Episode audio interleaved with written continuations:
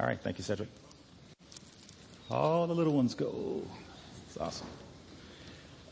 Well, good morning, everyone. It is still morning time. Are you glad to be here this morning? Yes. What a wonderful day this is. Uh, as we're looking at our passage this morning, uh, talking about the life of David.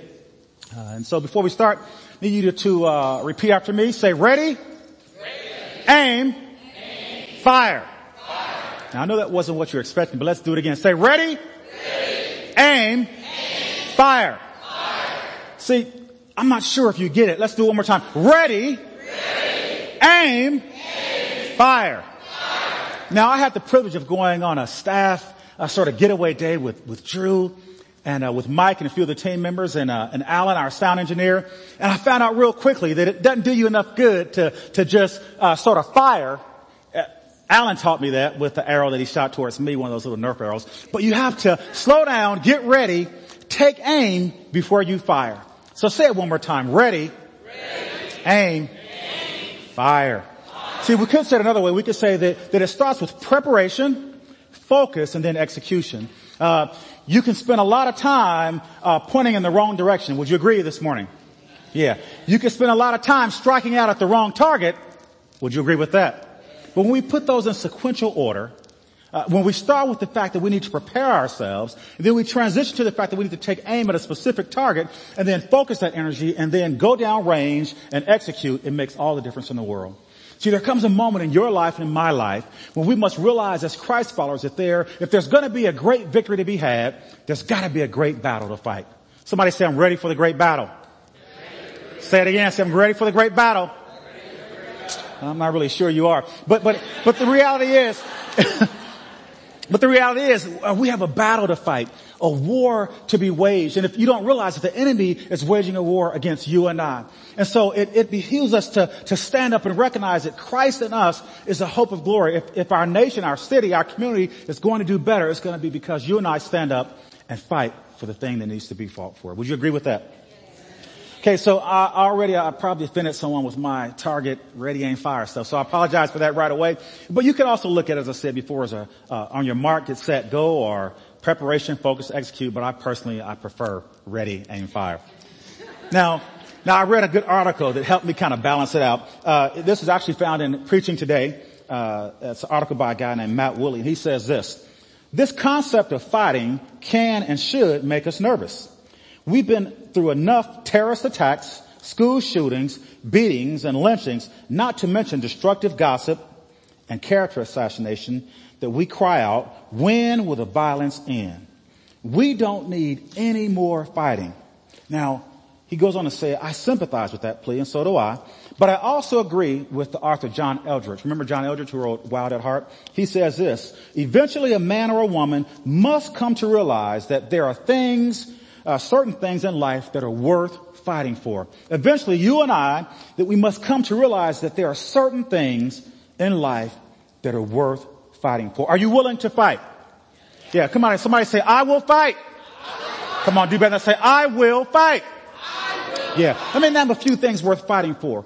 I say we fight for the unity. As I look around churches all over our city, in fact, in the world, as we, as we take, take stock of where they are, uh, we have a unity here that, that is far, uh, is far and few in between compared to churches at mass.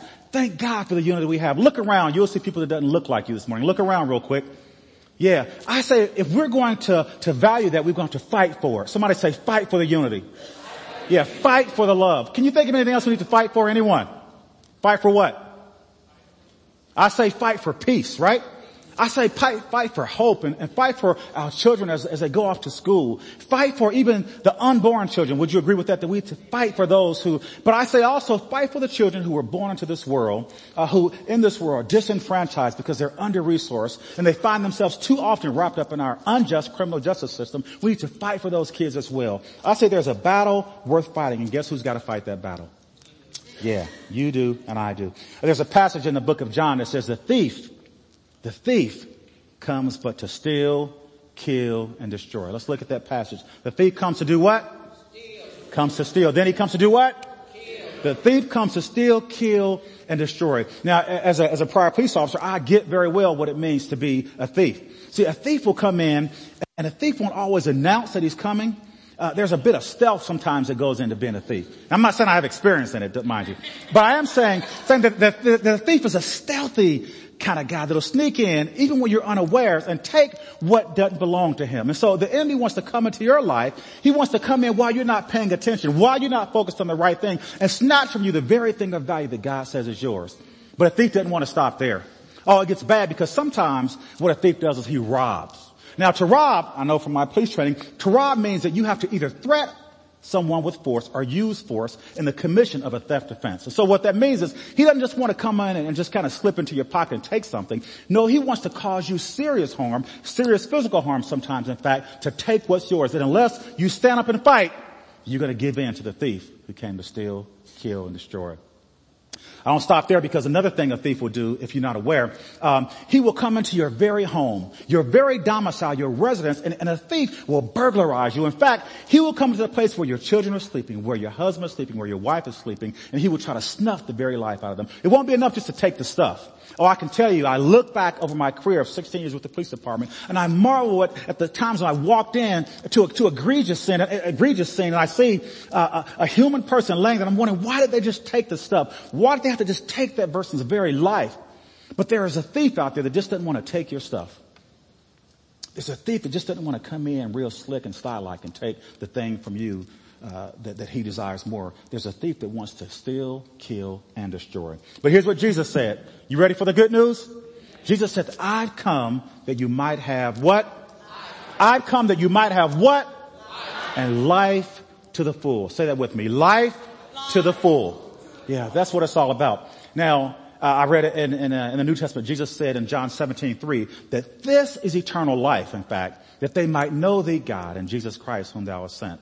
And as I looked into that word about knowing, it, it means more than just getting information about. Eternal life is when we have a relationship with God and God has a relationship with us. This is eternal life. This is the eternal life that Jesus came for, that we might know thee, the only true God, and Jesus Christ whom thou hast sent. But we've got to be aware because a thief will come to steal, kill, and destroy. Now, if you were here a week or so ago, uh, you might have seen uh, my daughter uh, Melody up here talking about her her mission trip uh, to Uganda. That that's actually a long term trip because she's already been there a year and she's going back again. You might have heard her testimony about all the things that she wants to see God do and the things that she's already saw uh, God, God do in the past. And see, what I remember is I remember the fight. I remember when she was just a young child and we were on a mission field in Jamaica. I remember when when, when there was a, a foreign illness that came and attacked her body. And see, it seemed to me back then that it was a sickness that led unto death. And so it, it, became very clear to me that I was in a foreign place dealing with a foreign sickness, having to work through a foreign medical system, uh, in a foreign territory, uh, un, unbeknownst to me that I had never experienced before. But I realized then that unless I stand up and fight, then I have to lay down and watch my daughter die. What are you willing to fight for? Who in fact are you willing to fight for? Somebody said, I will. I will fight. Now, Today we're going to look at one of the most epic stories uh, from the New Te- from the Old Testament. It's about uh, the life of David uh, versus Goliath. And so we've all heard the story many times before, and I want to challenge you to sort of put on hold the things you've heard about in the t- in past and, and try to look at it from a different perspective. Now we know that this story has been told in, in just about every Sunday school class, uh, around the United States and just about every church, every denomination. But it's more than just uh, a kid's child tale. In fact, this is a, a, a, story that I think that if we really take full stock of what it means, will impact our lives and help us to be better for the kingdom of God. At first glance, it looks like that David is an underdog. How many like to see a good movie where the underdog comes out on top? Oh yeah. Oh yeah. Oh yeah. I love it when the underdog starts off on the bottom and ends up on top. But see, at first glance, this looks like a typical underdog story, but it's really not.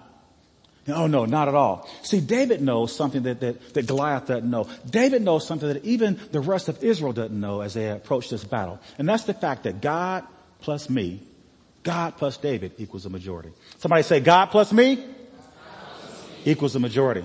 So in other words, you have everything you need. You have everyone you need, not only to wage the, the correct fight, but to come out victorious on the other side of that fight. So we're going to look at this passage here and, and take a close look at what God uh, wants us to learn here. And see, the, the key to it all is the fact that David, he followed my ready, aim, fire mantra. He started off getting himself ready, allowing God to get himself ready. Even, even in, in, in the, the hot sultry, dark desert place. David was actually preparing himself for the battle, even though he didn't know that battle was going to take place. That was a training ground, in fact, where God did something inside of David that took place long before what was inside of David was to come out of David. David spent time, as, as, uh, as Cedric said, in solitude, and separation, and seclusion, in solitude, and separation and seclusion, allowing the God who's inside of him to come out and to affect everything that he did. Remember, he was the one that wrote those great words. He that dwelleth in the secret place of the Most High shall abide in the what? And so David understood that God's much bigger than the enemy that I face. There's a Goliath that's a big, big enemy, but, but I abide in the shadow. Someone say, I abide in the shadow. Oh, you can hide real good in the shadow. We hide in the shadow of the Almighty God. David also wrote these great words. Uh, and we'll, you've probably read them and memorized them uh, throughout your many times of reading the New Testament. He says this, Yea, though I walk through the valley of the shadow of death, even the valley of Elah perhaps, I will fear no evil. And so as we, we begin to tackle uh, the story, we see uh, as it starts off that, that, that God's people were on one side, the south side, up on the high ground, and the enemy was on the other high ground. And so there was this valley in between called the Valley of Elah. And that was a place that neither one of those armies wanted to go into and surrender the high ground to their opponent. That's a bad strategy to go in, down into the valley. And so day after day, the Bible says, for 40 days, in fact, uh, the Philistine army sent their one champion out to go down to that valley and to taunt, uh, to tease, and to trash talk the people of God. Has anyone ever taunted you or challenged you or, or said to you that, that you don't have what it takes? That's exactly what Goliath did as he came out to the valley. So every day he would come down to the valley and said, hey, guys, we need to just settle this right now. Uh, you send one guy and I'm going to come out representing the Philistine army and let's just fight it to the death and let's see who wins and, and the victor takes all. And, and what happened back then was that the losing side, they became the slaves of the opposite side. And so Goliath was simply saying, hey, come on, who's gonna come out and who's gonna, gonna challenge me? Who's gonna take me on? One on one, man to man, a mano a mano conmigo. Who's going to take me on and challenge me for the victory today? And so he began to give that challenge over and over again. And I can imagine the fear that must have faced those who didn't have trust in God. And I don't know uh, if I need to tell you more about that because I think you already know the Goliath. You know the Goliath that you face every day of your life. You know the Goliath that comes into your world and, and shouts out and taunts you and challenges you and says that you don't have what it takes. I like what one writer said he said Goliath comes and he brings bills that you can't pay, alcohol that you can't refuse, a past that you can't forget, whiskey that you can't resist, porn that you can't escape, shame you can't forget, and a future you can't reach. He scoffs at you as he did young David. As he scoffs at David, he scoffs at you too. But that's not the end of the story. Are you glad about it? That that's not the end of the story.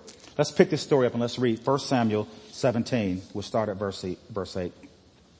So Goliath stood and shouted to the ranks of Israel, why do you come out and line up for battle? Am I not a Philistine and are you not the servants of Saul? Choose a man and have him come down to me. If he is able to fight me and kill me, we will become your subjects. But if I overcome him and kill him, you will become our subjects and serve us. Verse 10. Then the Philistine said, this day I defy the armies of the living God. Give me a man and let us fight each other. And on hearing the Philistines' words, listen to that right there. Just on hearing the words, the Bible says that Saul and all of the Israelites, can you imagine that? Saul and all the Israelites were dismayed and terrified. Verse 16 says, for 40 days that they came forward every morning and every evening and took their stand. Every day for 40 days, Goliath came and took his stand shouting and challenging and taunting the people of God. What cries out to you? What, what causes you to tremble? What, what brings fear in your heart and says that, that you're not going to be able to overcome? You're not going to have the victory. And then all of a sudden, as we go on to the story, we see that young David enters the picture. And, and before he enters the picture, as I said before, uh, David has his time on the proving ground that prepared him for the battle that he was about to, to have with, with King Saul. I mean, with King, uh, with Goliath. So let's go to verse 20 real quick in 1 Samuel. It says, early in the morning, David left the flock in the care of, of, his, of a shepherd, loaded up and set out as Jesse had directed him. His father told him to go, so he did. He reached the camp as the army was going out to its battle positions, and they were shouting the war cry. So as you can imagine, every day, God's people who were, who were encamped would come out to their hillside and they would shout the war cry every day. The crazy thing is that by the time they got there, they shuddered in fear when Goliath came out. It says, as David was talking with them, Goliath, the Philistine champion from Gath, stepped out from his lines and shouted his usual defiance. And David heard it. Let's go to verse 24. Whenever the Israelites, whenever the Israelites, guess what they did? Whenever they saw the man Goliath, what did they do? They all fled from him in great fear. I mean, that, that right there strikes me right to the core. I mean, th- before he even said anything, the Bible tells us clearly that whenever they just saw him walk into the valley, that they fled from him in great fear. Verse 25, now the Israelites had been saying, do you see how this man keeps coming out? Do you see how this giant keeps coming out? Do you see how our enemy keeps coming out and taunting us and challenging us and, and, and, and threatening us? Do you see him coming out? He comes out to defy Israel, says in verse 25. The king will give great wealth to any man who kills him. He will also give his daughter in marriage and will exempt his family from taxes in Israel. David asked the men around him, okay, so what will be done for the man who kills this Philistine and removes this uncircumcised Philistine uh, who defies the armies of the living God? In verse 28, when Eliab, David's oldest brother, heard him speaking with the men, he burned with anger and asked, why do you come down here, David? And with whom did you leave those few sheep in the wilderness? I know how conceited you are and how wicked your heart is. You came down only to watch the battle. So you see right there, the person who should have been close to David was the very one who criticized him and questioned his motives. Of course, David in verse 29 says, hey, now what have I done? Can I even speak? And then in verse 30, he did what I already told you before in another sermon. He did what I call the art of the turn. Anybody remember what I talked about, the art of the turn? That means when someone's talking with you and trying to criticize you and telling you that you're not enough, you just gotta learn to turn and talk to someone else. And that's exactly what, what David did. He turned away from Saul, I mean, turned away from Eliab, his brother, and he began to talk with someone else, bringing up the same issue. Now here's the key. Verse 31, it says, what David said was overheard and reported to King Saul, and Saul sent for him. Now it doesn't tell us much about what David said there. I mean, we can, we can imagine some of the things he might have been saying, but it doesn't really tell us much that he said. It only tells us the questions that he was asking. But whatever David was saying, it had to be totally different from what the other Israelites were saying because it got him an audience with the king. And so what I want to encourage you today with is that on your job, if you want to go places that other people aren't going, maybe you should start saying and saying what other people aren't saying. Notice that Davis, David focused mostly on God while the others focused mostly on Goliath. I went through uh, verse by verse, and it's a long passage, and, and I noticed that David made comments about God nine times and only two comments about Goliath. And it's amazing when you look at the other people who were the people of God. They talked most about Goliath. They talked about Goliath's size and his strength, and, and they leaned more into their fear. But David talked about how much God was for him and who he was all about. Verse 31 says, David said, what David said was overheard and reported to Saul and Saul sent for him. Verse 32. David said to Saul, this is a great part. David says, let no one lose heart on account of this Philistine. Your servant will go and fight.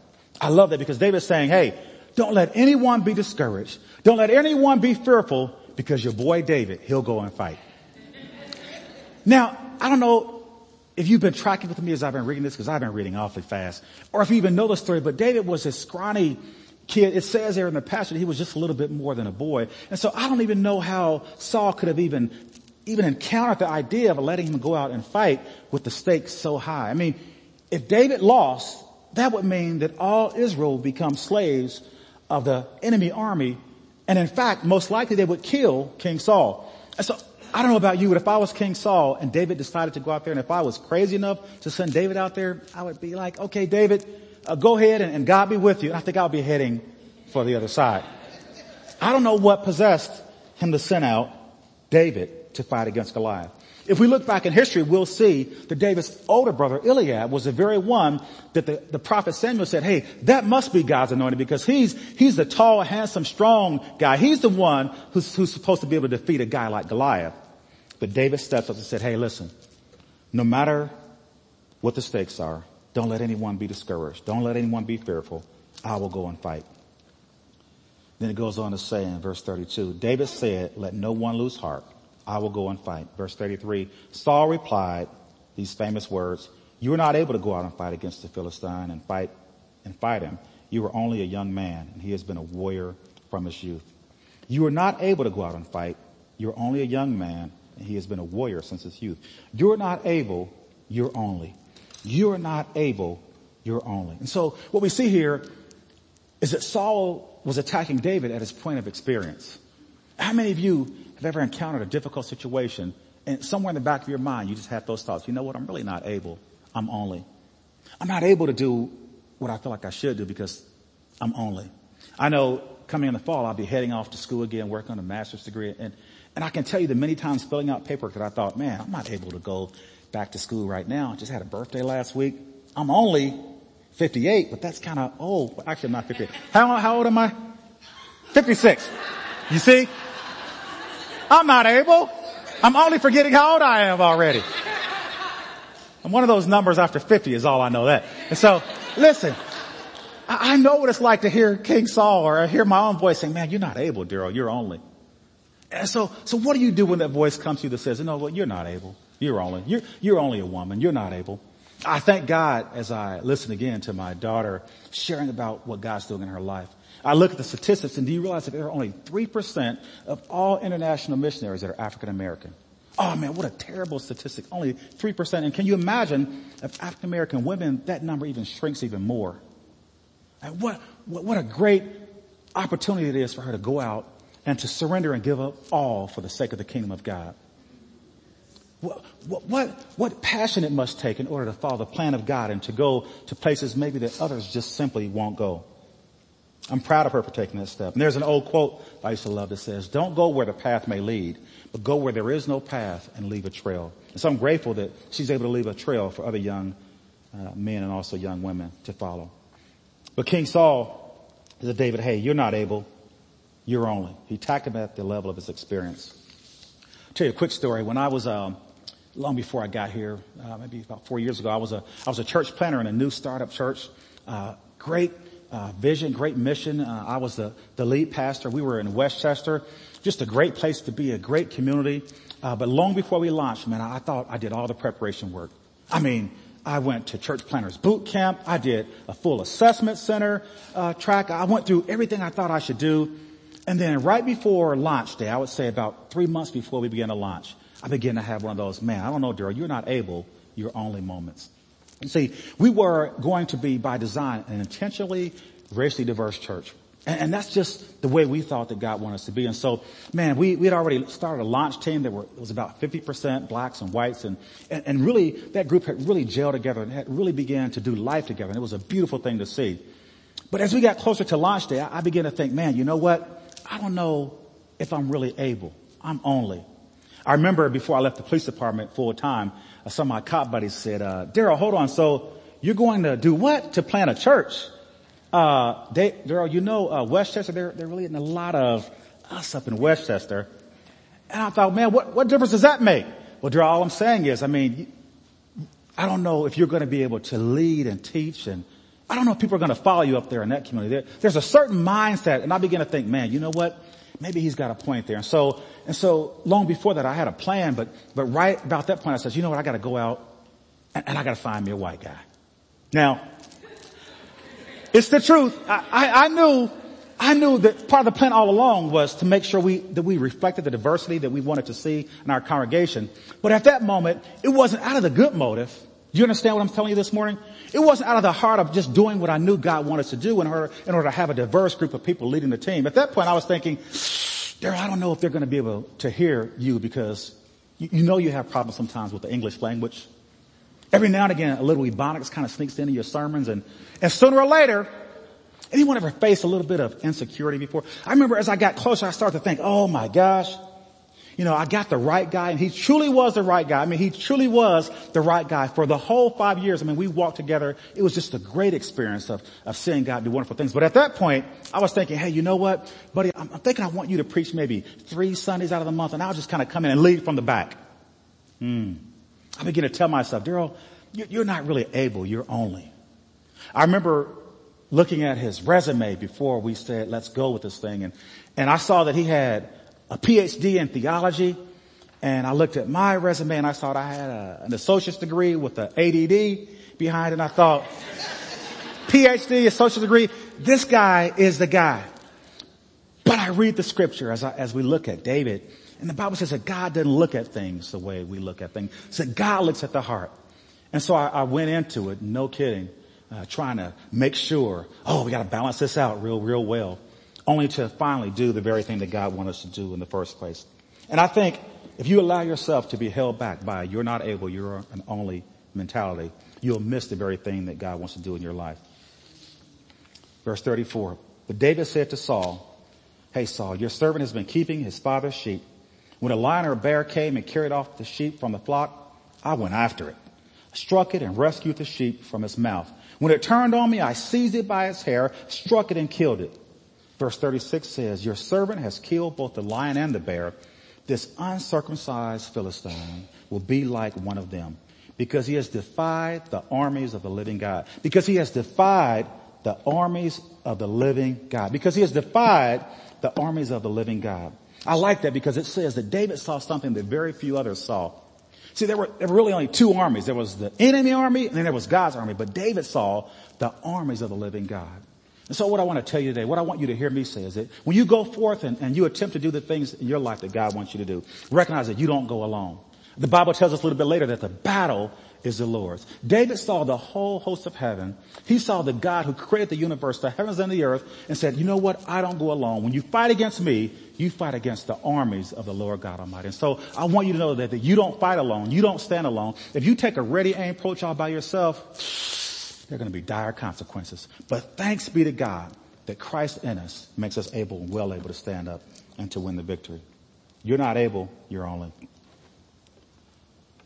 And then, so we go to verse 36, or verse 37. It says, the Lord, David said, who rescued me from the paw of the lion and the paw of the bear, will rescue me from the hand of the Philistine. What David did was he looked back at his past victory in order to draw strength for his future victory. The Lord who rescued me before from the paw of the lion and the bear, well, he's the same God that will rescue me from the hand of the Philistine. He did it before, is what David was saying, and he'll do it again. Then verse 38 it says that Saul dressed David in his own tunic. He put a coat of armor on him and a bronze helmet on his head, and David fastened on his sword over the tunic and tried to walk around because he was not used to them. I cannot go on these, he said to Saul, because I'm not used to them. So he took them off. I love that. He took them off.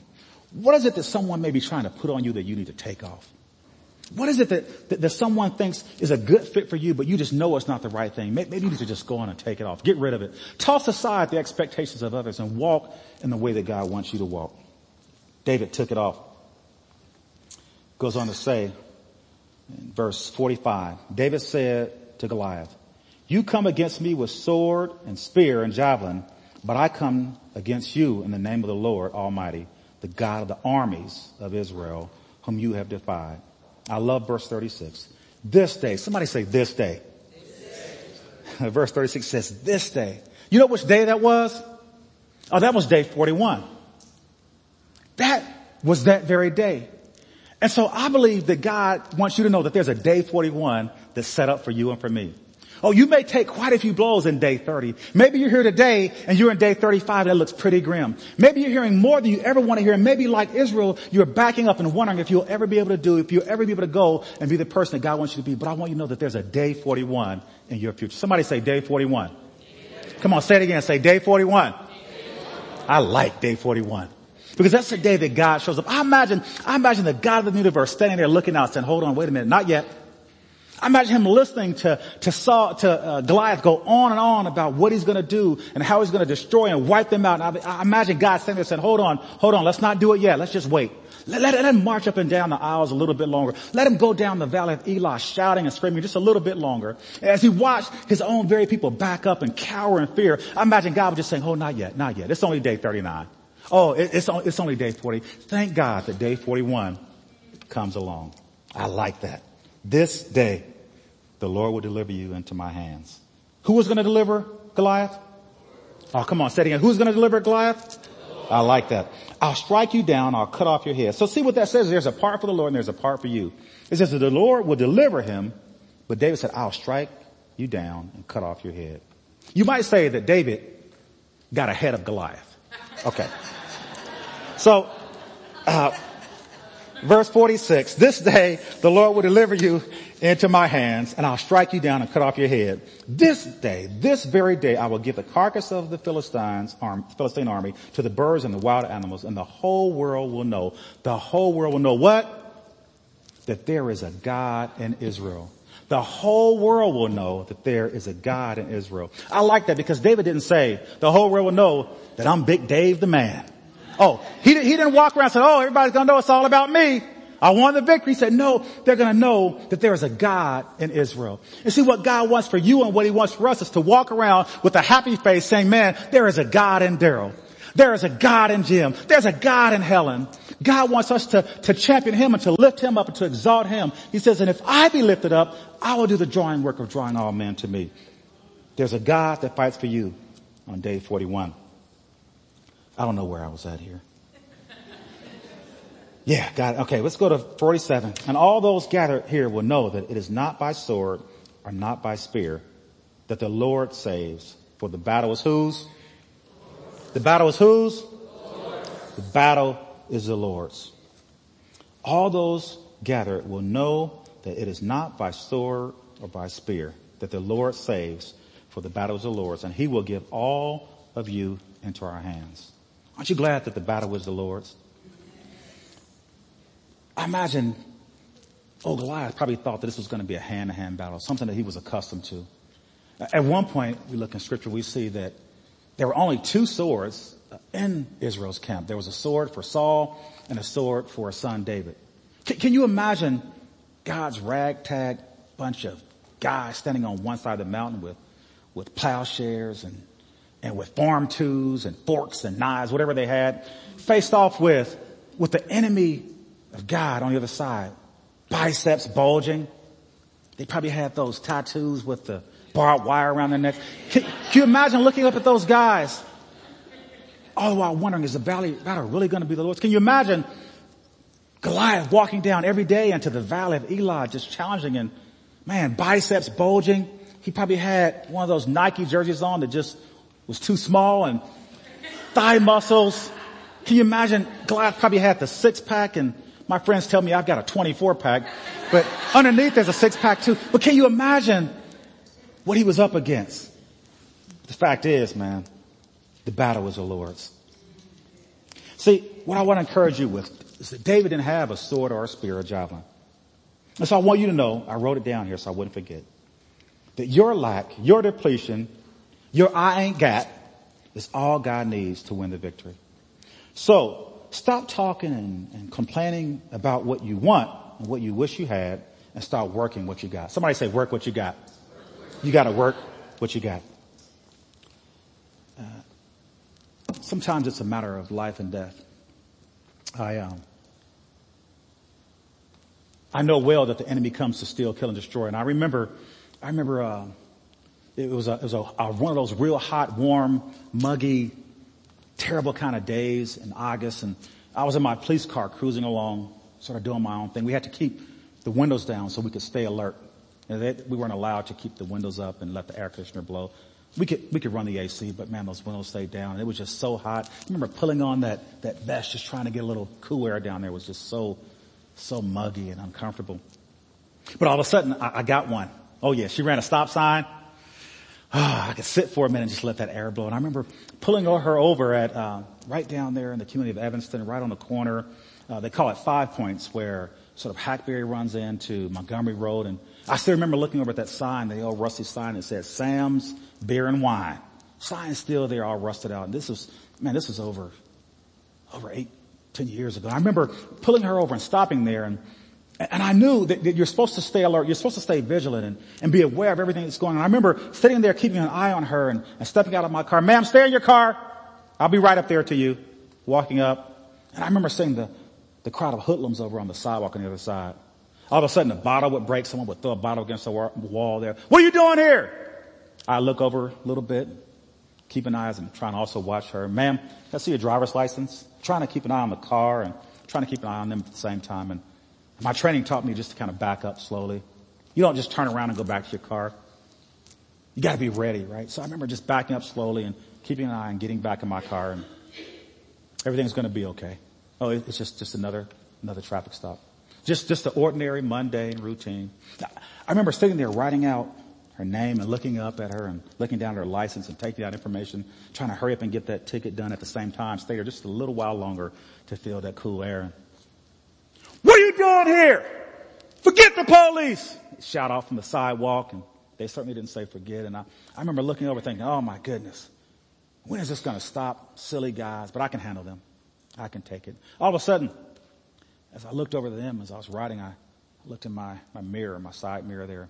And right there on my side mirror, uh, there was this guy at the time about maybe 10 feet back. And man, he had really red bloodshot eyes. And I still remember he was wearing jeans and a dark.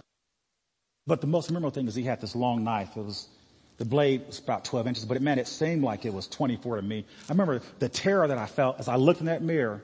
Because I remember in training, they said a knife will be the gun anytime in a short range if you're not prepared and ready. Oh, any day you have to recognize when you're dealing with a knife fight that you're going to get cut, you're going to get hurt, but you still have to be ready to take aim. You have to fire when the time comes. I remember he came up, he got right to the back of my car. I'm thinking, what's going on? I remember at one point just leaning across the seat shouting out, Jesus! Man, as, as he got right there to my window and, and, and I didn't hesitate at all. I took out my, my weapon and I, I came right up on target. Ready, aim. Prepare that's what I did day in and day out. Then it came time to focus. I remember focusing well as he got right there to the door. I want you to know that, that there comes a time in your life when, uh, when the stakes are high.